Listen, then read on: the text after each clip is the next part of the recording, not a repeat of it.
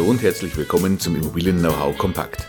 Mein Name ist Thomas Wiesner und ich bin Immobilienmakler und Sachverständiger für Immobilienbewertung in Regensburg. In dieser Folge geht es um das Thema die Mieterhöhung.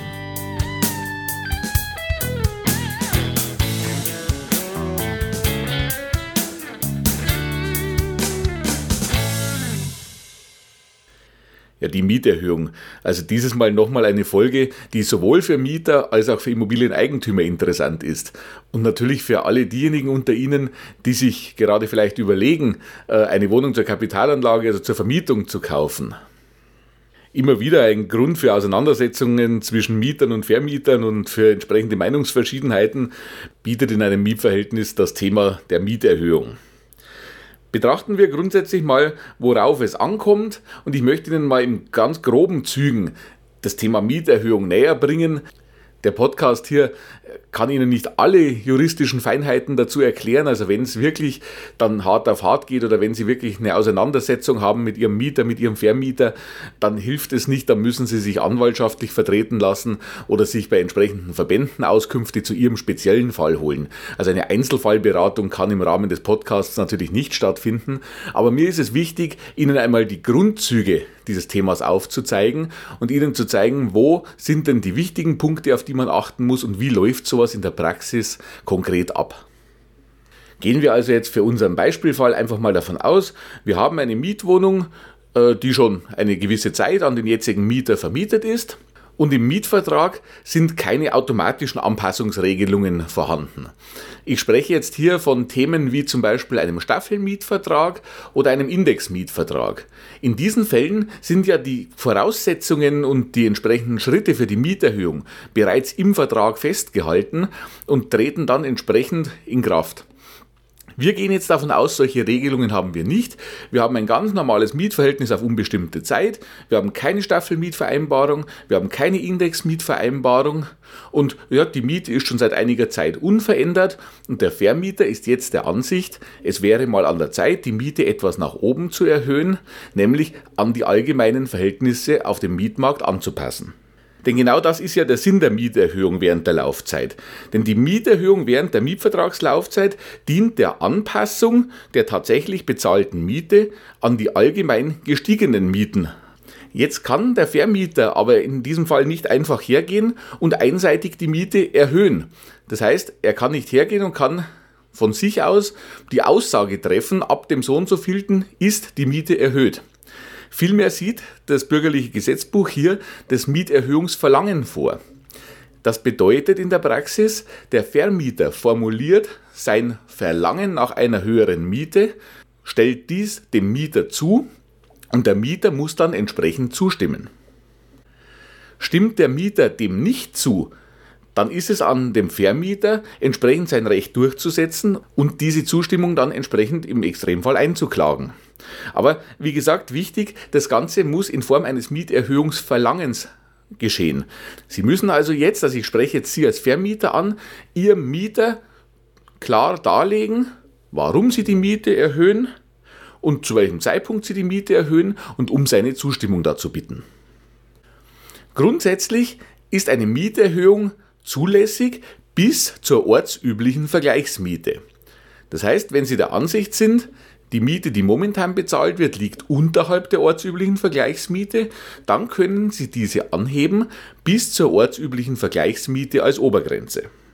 Und das kann der Vermieter jetzt nicht einfach nur behaupten, sondern er muss es dem Mieter natürlich auch wirklich klar darlegen, warum das seiner Ansicht nach so ist. Und dazu gibt es grundsätzlich drei Möglichkeiten. Der Vermieter kann zum einen hergehen und kann sich eines qualifizierten Mietspiegels der entsprechenden Gemeinde oder Kommune bedienen.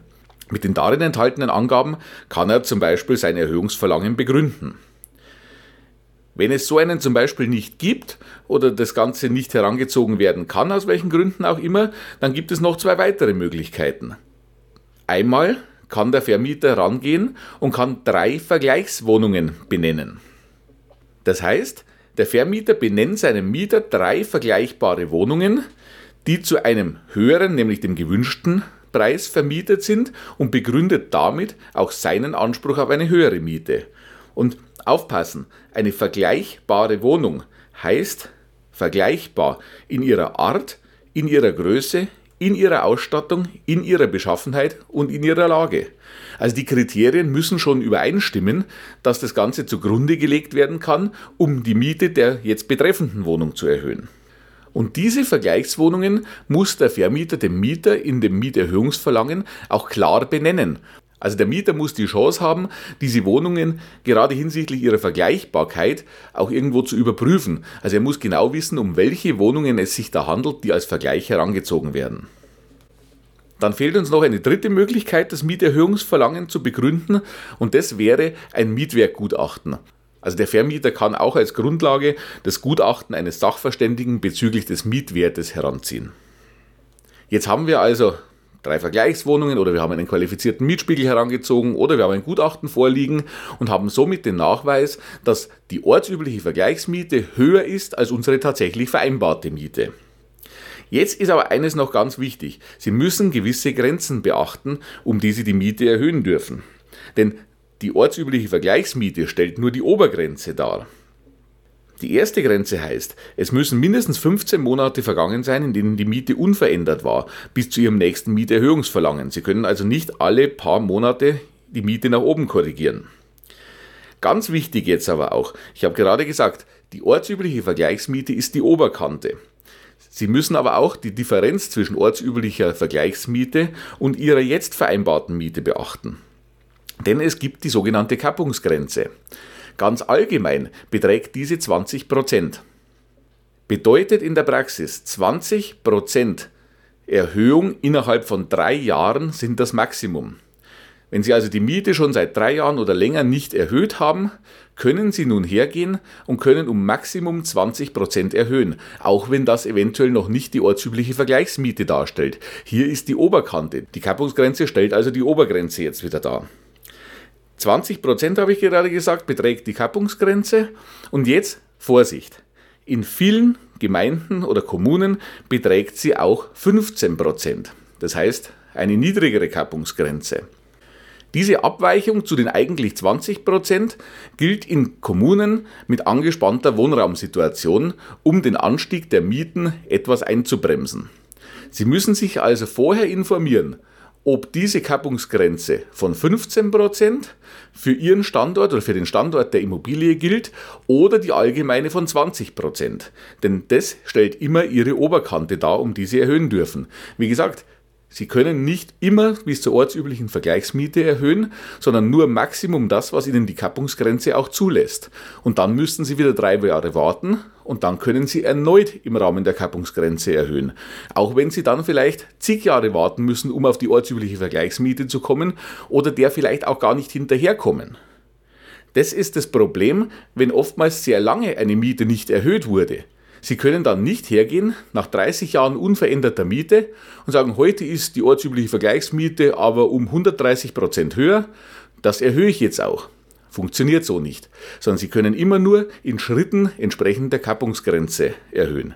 Also bitte versichern Sie sich vorher, was für Ihre Kommune gilt, ob hier die allgemein 20% gelten oder ob eine Reduzierung auf die genannten 15% hier stattgefunden hat. Diese Infos können Sie ganz leicht im Internet rausfinden. Wenn Sie googeln nach Kappungsgrenze und Ihrer Kommune, dann finden Sie Listen oder auch Aussagen Ihrer Kommune dazu, ob denn, wie gesagt, allgemein 20% gelten oder ob die verschärfte Kappungsgrenze von 15% für Sie gilt. Eines ist noch ganz wichtig. Alles, was wir jetzt besprochen haben, gilt für frei finanzierten Wohnraum. Wenn es sich zum Beispiel um sozial geförderten Wohnraum handelt, dann gelten diese Regeln nicht, wie ich sie Ihnen gerade erklärt habe, sondern dann muss man das Ganze nochmal differenziert beachten. Also das Gesagte gilt für frei finanzierten Wohnraum und eben nur für Wohnraum. Wir reden also nicht über Gewerberäume, wir reden auch nicht über Garagen oder ähnliches. Das gilt wirklich nur für Wohnraum. Ich hoffe, ich konnte Ihnen mit dieser Folge wieder ein paar Tipps und ein paar Infos mit auf den Weg geben. Wenn das so ist, dann würde ich mich über eine positive Bewertung freuen. Geben Sie mir doch einfach 5 Sterne auf iTunes, wenn Sie es dort hören. Ein Daumen nach oben auf YouTube freut mich auch. Und schreiben Sie mir gerne in die Rezensionen und in die Be äh, Bemerkungen rein, was Sie denn für Themen rund um die Immobilie interessiert. Dann kann man das auch in einer der nächsten Folgen gerne mal behandeln.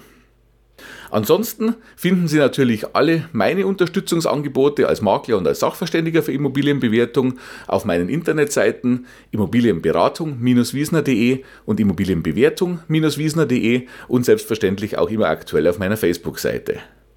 Ja, in diesem Sinne bleibt mir noch zu sagen, bis bald, Ihr Thomas Wiesner.